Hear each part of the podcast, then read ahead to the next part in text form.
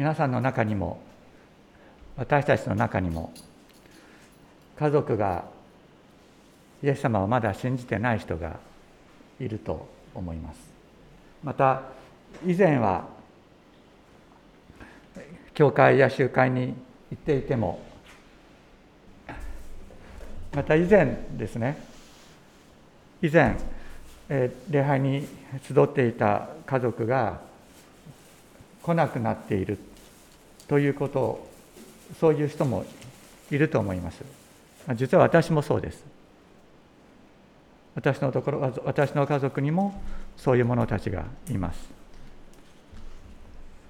そういう人たちについて聖書はどういうふうに言ってるのか。それを私たちは聞き取りたい。また今ここに集っている私たち自身についても。聖書は何と言ってるのか。そのことを私たちは聖書から聞き取りたいと願います。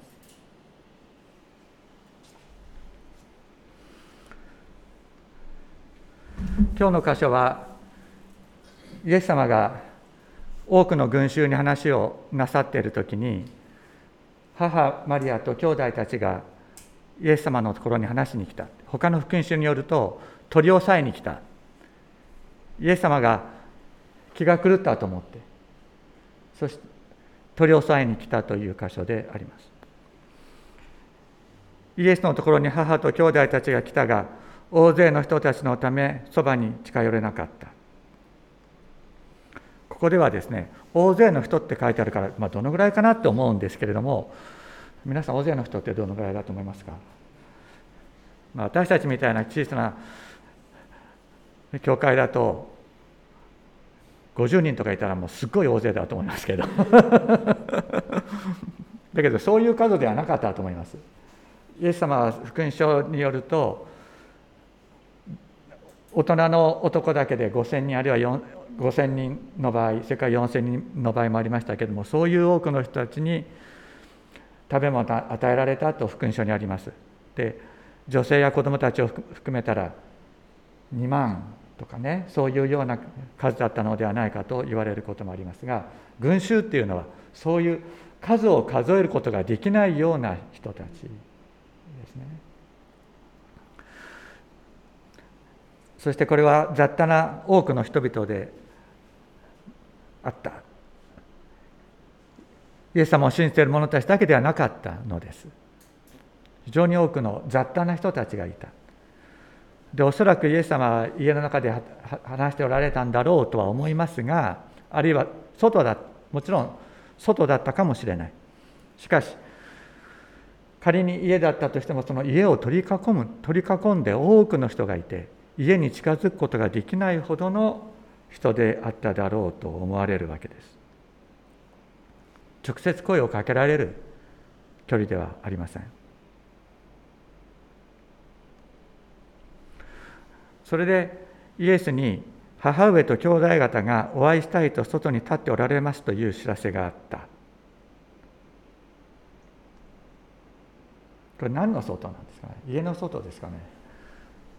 イエス様は仮に家の外に家の中におられたとしてもその家の中に入れる人っていうのはもう多くても10人とかそのぐらいですよね。でそのぐらいだったら外から「おいイエス!」とかって言える言えるわけだから家のすぐ外にいたっていうわけではない。わけです。じゃあ何の外か。何の外でしょうか。神の国の外にいたということであります。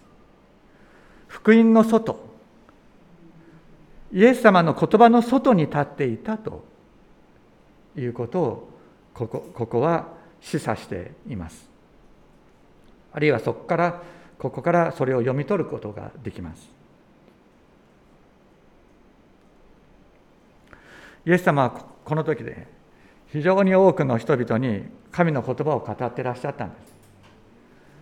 その人々の心の中に神の言葉が植え付けられるようにその心が良い土地として耕されていくようにという願いを持ちながらイエス様は多くの人たちに神の言葉を語っていらっしゃいました。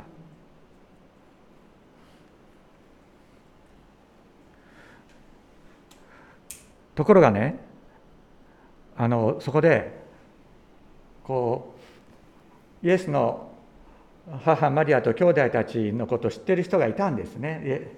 でちょっとあそこにイエスの先生のおとあのお母さんと兄弟たちがいるんだけど先生全然気づいてないよねみたいに思ってるわけですよ。それでその人はこれキョロキョロキョロキョロしてあどうしたらいいんだろうねっていうふうに思ってる。イエス様はそこでまさに自分の全てを注いで神の言葉を語ってらっしゃった。その時に「先生お母さん来てますよ」とか。いう人がいたわけですね。ただイエス様は何ておっしゃったか「私の母私の兄弟とは誰か!」って一括なさったんですよ。あの人は私の母ではありません。あの人たちは私の兄弟ではありませんって言ったんじゃないんです。一括なさったんですよ。イエス様がそれこそ命がけの伝道なさってる。その時に「先生お母さん来てますよ」とか「私の母とは誰か!」って言って怒ったってことなんですよ。イエス様はそうやって命がけで福音語ってた。だからお母さん自分の母なんかどうでもいいっていうふうに言ってるわけじゃない。それ誤解しちゃいけない。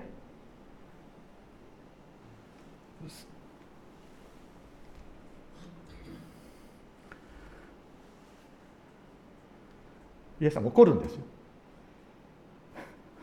怒るんです。神の言葉を遮ろうとする働きがあるときにそれに対して怒るんです。そういう方であった。だから僕たちは救われたんですよ。激しい方だったから。激しい方じゃなかったらご自身を十字架にかけたりなんかしない。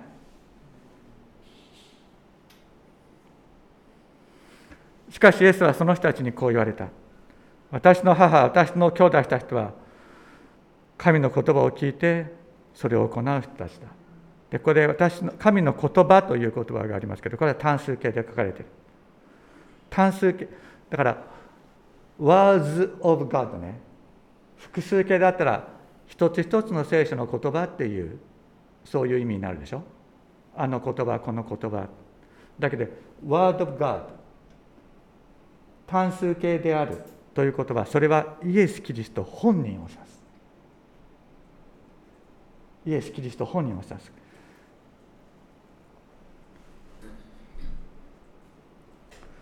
言葉は神であった。とヨハネの福音書にありますけれどもこの一人をなる神こそ神の言葉であったと聖書は告白します。ここで単数形で書かれているということはイエス・キリスト本人キリストの声を意味するのです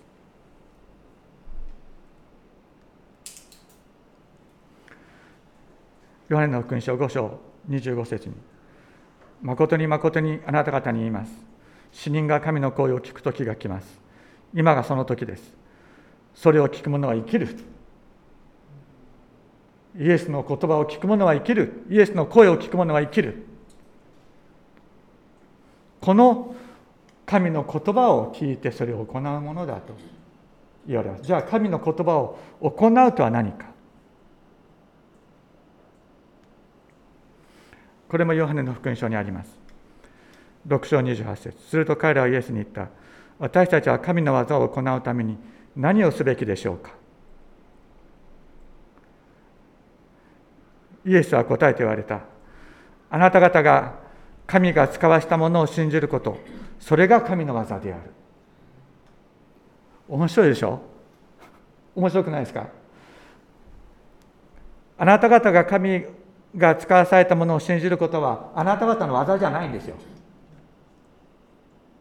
あなた方の技じゃないんです。それこそが神の技なんだ。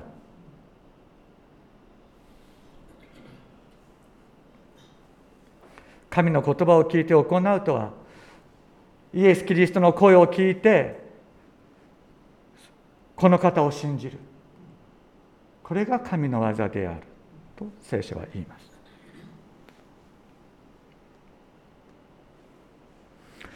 じゃあねあの今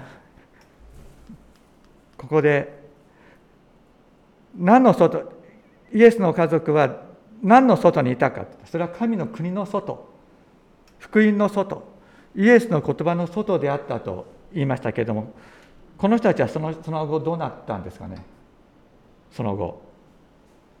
その後どうなったか。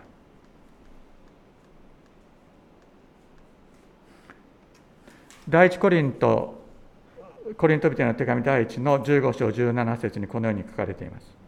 その後キリストはヤコブに現れそれから人たち全部に現れました。ヤコブって誰ですか？イエスの兄弟。イエスの兄弟ヤコブです。この時イエスイエス様のこと気が狂ったと思ってね取り押さえに来てた兄弟の一人ですよ。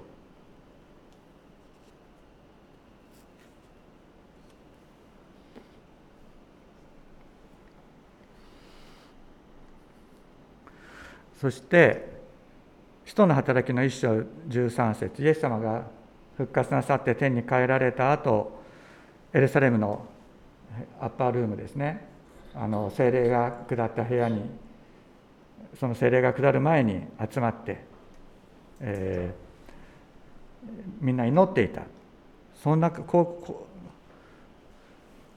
そのイエス様の弟子たち以外ではこの人たちはあそのイエス様の弟子たちは婦人たちやイエスの母マリアおよびイエスの兄弟たちと共に皆心を合わせ祈りに専念していた。イエスの母マリアも兄弟ヤヤコブも兄弟たちみんなですね一緒に祈ってた。外に立っていた者が神の国の中にいるものへと変えられているのです。じゃあこの時ねあのこの時っていうのはイエス様が外来で伝道しておられた時中にいた弟子たちはどうでした？どうなったんですかね？その後。これペテロです。ペテロは、まあ、ルルカの福音書22章60節を読むとこう書いてある。これはイエス様が捕らえられた後ペテロはイエス様の後をついていってどうなるだろうかと思ってそしてカヤパの官邸の中まで入っていきますけれどもそこでその女中にですねあなたもあのイエスの仲間の一人だっていうふうに言われたらあのまあ否定するわけですけども3回目否定した後したところしかしペテロはあなたの言うことは私には分からないと言った。それと一緒に彼がまだ言い終えないうちに鶏が鳴いた。主が振り向いてペテロを見つめられた。ペテロは今日鶏が鳴く前に鳴くまでにあなたは三度私を知らないと言うと言われた主の言葉を思い出し彼は外に出て激しくなる外に出た。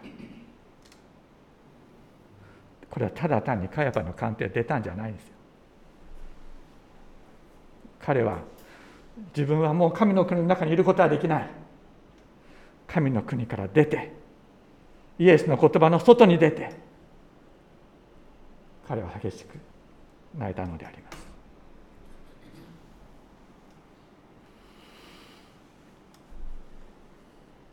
しかしそんな彼らを再び中に招くイエス様がおられた。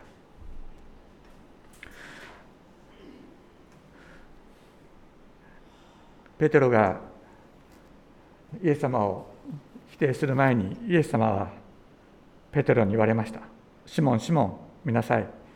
サタンがあなた方を麦のようにふるいにかけることを願い願って聞き届けられました。しかし私はあなたの信仰がなくならないようにあなたのために祈りました。だからあなたは立ち直ったら兄弟たちを力づけようとおっしゃりそして再びこの神の言葉の中神の福音の中神の国の中にお前はもう一度戻ってくるぞと予告してくださったのです。招いてくださったのです。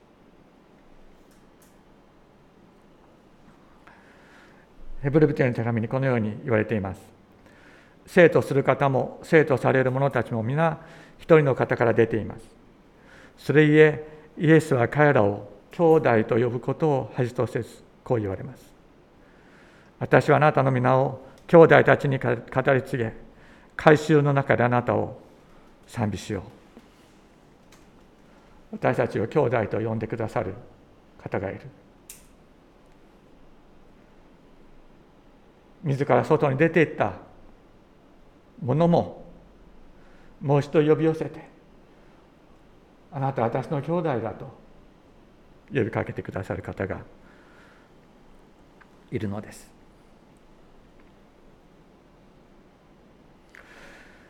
また私はこの方に信頼を置くといいさらに見よ私と神が私にくださった子供たち家族ということですね。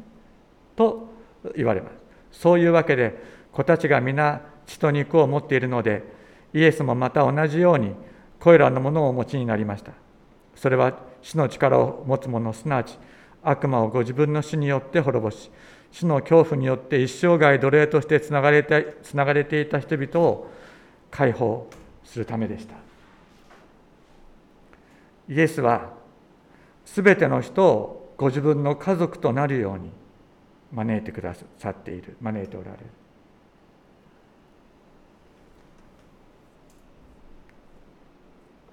る。よく聞きますね。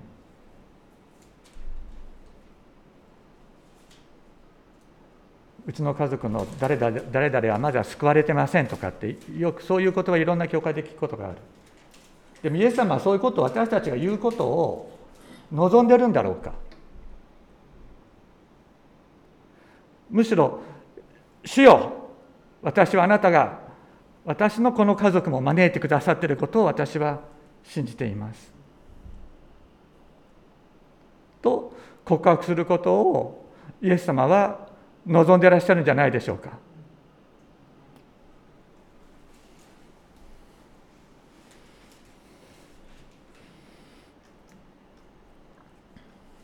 先ほどご一緒に読みましたけれども、エペソビテの手紙の2章11章11節からこのように言われてますね。ですから思い出してください。あなた方はかつて肉においては違法人でした。人の手で肉に施されたいわゆる割礼を持つ人々からは無割礼のものと呼ばれ、その頃はキリストから遠く離れ、イスラエルの民から除外され、約束の契約については異国人でこの世にあって望みもなく神もない者たちでした。しかしかつては遠く離れていたあなた方も今ではキリストイエスにあってキリストの血によって近いものとなりました。実にキリストこそ私たちの平和です。キリストは私たち二つのものを一つにしご自分の肉において隔ての壁である敵意を打ち壊しさまざまな規定からなる戒めの立法を廃棄されました。こうしてキリストはこの2つをご自分において新しい一人の人に作り上げて平和を実現し2つのものを1つの体として十字架によって神と和解させ敵意を十字架によって滅ぼされました。またキリストは来て遠くにいたあなた方に平和をまた近くにいた人々にも平和を福音として伝えられました。このキリストを通して私たち2つのものが1つの御霊によって御霊に近づ道に近づくことができるのです。このキリストにあって建物の全体が組み合わされて成長し主にある聖なる宮となる。私たちは今自分の目に見えるさまざまな状況問題分裂がある状況を私たちの目は確かに見ます。しかしその目を私たちはイエス・キリストに向けましょう。イエス・キリストは全てのものを自分の家族として招いてくださっている。そのことを私たちは告白しましょう。有名な賛美歌で「功なき我を血をもてあがない」という賛美歌を作ったシャーロット・エリオットという人がいます。この人は1889年から1871年まで生きた人でした。もともとね牧師の家庭に生まれるんですね。牧師の家系に生まれました。でところが30歳の時に病気がもとで身体障害者となってそして苛立ちと怒りのために信仰を拒絶して生きるようになりました。そんな時あのメーランというあの牧師の人とですねメーラン博士との出会いがあってメーラン博士がシャーロットに聞くんですね「あなたはクリスチャンですか?」面白いね。牧師の娘ですよ。牧師の娘に「あなたはクリスチャンですか?」って聞くんですよ。偉かったと思う本当にこのメーラン博士は。本当に偉かった。あなたはキリスト者ですか。だからねシャーロットはね本当に気が強い人だったんだと思いますよ。宗教の話なんかしたくないって。そうするとこの博士はね気に障ることを話題にしてすいませんでした。ただ私はあなたがあなたの心を神様に委ねてそして神様があなたに与えておられる賜物によって神様のために働くことができるようにと祈りますと。語ったそうです。そうするとシャーロットは自分は高慢だったと。いうことに気がついた。そして3週間後メーラー博士がもう一度来た時に私は救われたい。私は神様のところに行きたい。しかしどうやったら神様のところに行けるのかがわからない。とメーラ博士に訴えました。そうすると博士は答えます。そのままのあなたのままそのままわからないまま苛立っているままそのまま行けばいい。罪人のまま行けばいい。答えます。シャーロットはクリスチャンとしての生活を始めました。しかし体の苦しみのために苛立ちと惨めさに苛まれる日々であったと言います。1834年お兄さんのエリオット牧師が聖職者の娘たちのための女子教育のためのね高等教育学校設立のための計画を立てました。そして教会を挙げて資金作りのバザーをするんですけれどもシャーロットは体が悪いから何もできないんですね。で惨めで役立たずの自分。だけどそこに精霊が働きかけてくださった。精霊がシャーロットに臨んだ。そして感情によらず救われているという事実。主イエスがこのままの私を招いてくださっているという事実。主イエスが私を受け入れてくださっているという事実に彼女は立ちます。そして自分と同じ境遇にある人人々のことを思って詩を書きました。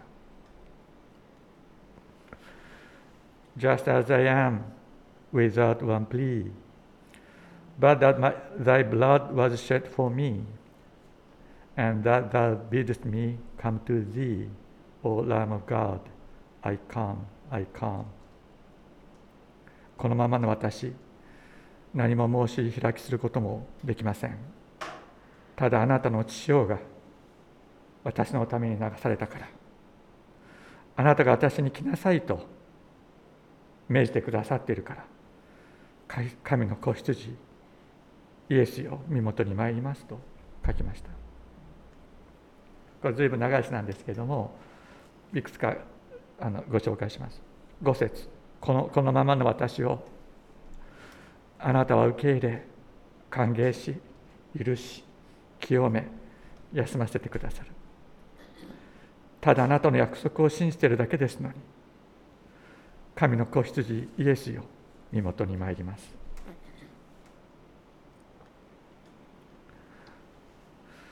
このままの私あなたの愛は知らぬ間にあるいは人に知られぬあなたの愛はすべての壁を打ち破ってくださった。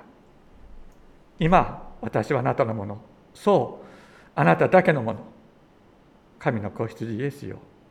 身元に参ります。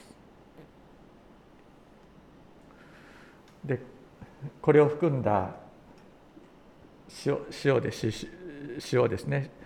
身体障害者の賛美歌として出版しました。そしたらこの「イサオナキバレアの」このね「Just as I am」の歌詞がですね今でもありますよねこう カードセイクカードとかそういうようなものですけれどもカードとして売られるようにクリスチャンショップで売られるようになった。すると彼女の主治医がねその熱心なクリスチャンだったんですけれども彼女を励ますためにそのカードを買って彼女にくれたっていうんです。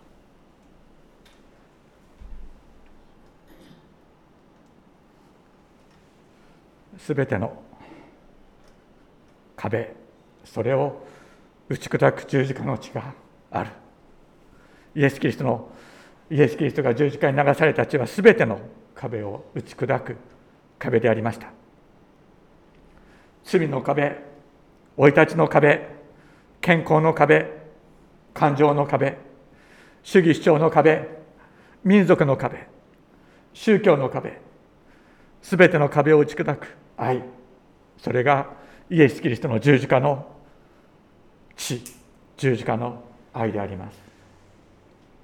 この方の十字架の血が私たちを神のことする。すべての人を神のことする力がイエス・キリストの十字架の地にはあるのです。真の礼拝者とする完全なもの聖なるものとしてすべてのものを招いてくださっている方がいる。この賛美歌いましょうか「功なき我を血をもてあがないイエス招きたも我身元に行く」罪咎の汚れ洗うにをしなし。イエス清めたも我身元に行く。疑いの波も恐れ恐れの嵐もイエス沈めたも我身元に行く。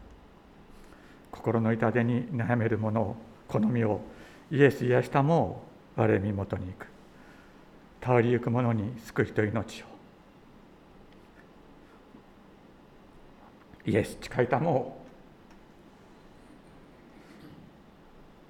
頼ってくる者たち誰一人見捨てることはない方がいる。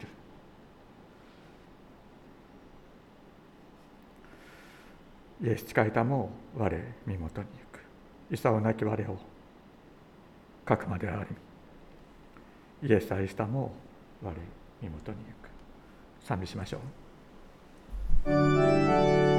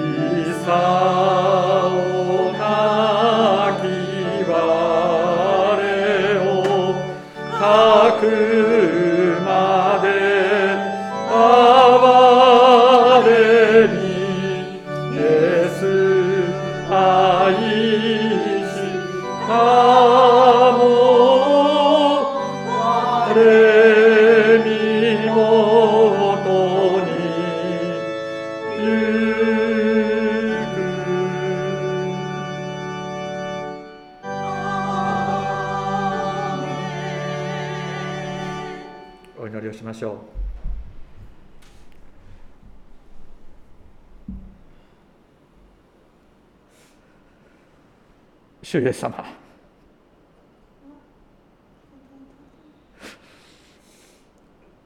私たちは皆外にいたものでした。あなたを知らずあなたを拒絶し絶望し人生を呪っていたものでした。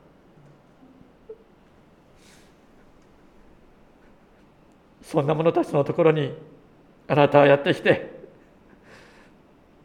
引き上げ抱きかかえ背負ってあなたの神の国の中に入れてくださいました。あなたが見出してくださったから私たちはあなたの中にあるものとされました。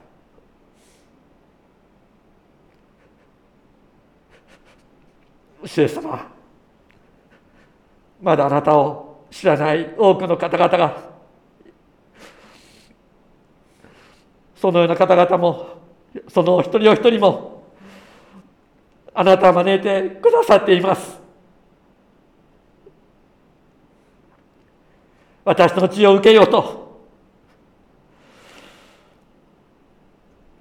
あなたの血を伝えていくことができるよう私たちも力つけてください。人の思いの強さではなく熱心さでもなくただあなたの十字架の血だけが全てのものを一つにするというあなたの真理を私たちが本当にこの全身全霊を持って知っていくことができるように周囲の方々に伝わっていくことができるよう導いてください。世界にある分裂人々の中にある分裂をも全てを癒し一つにすることができるあなたの十字架の血を褒めたたえます。イエスキリストの皆によってお祈りします。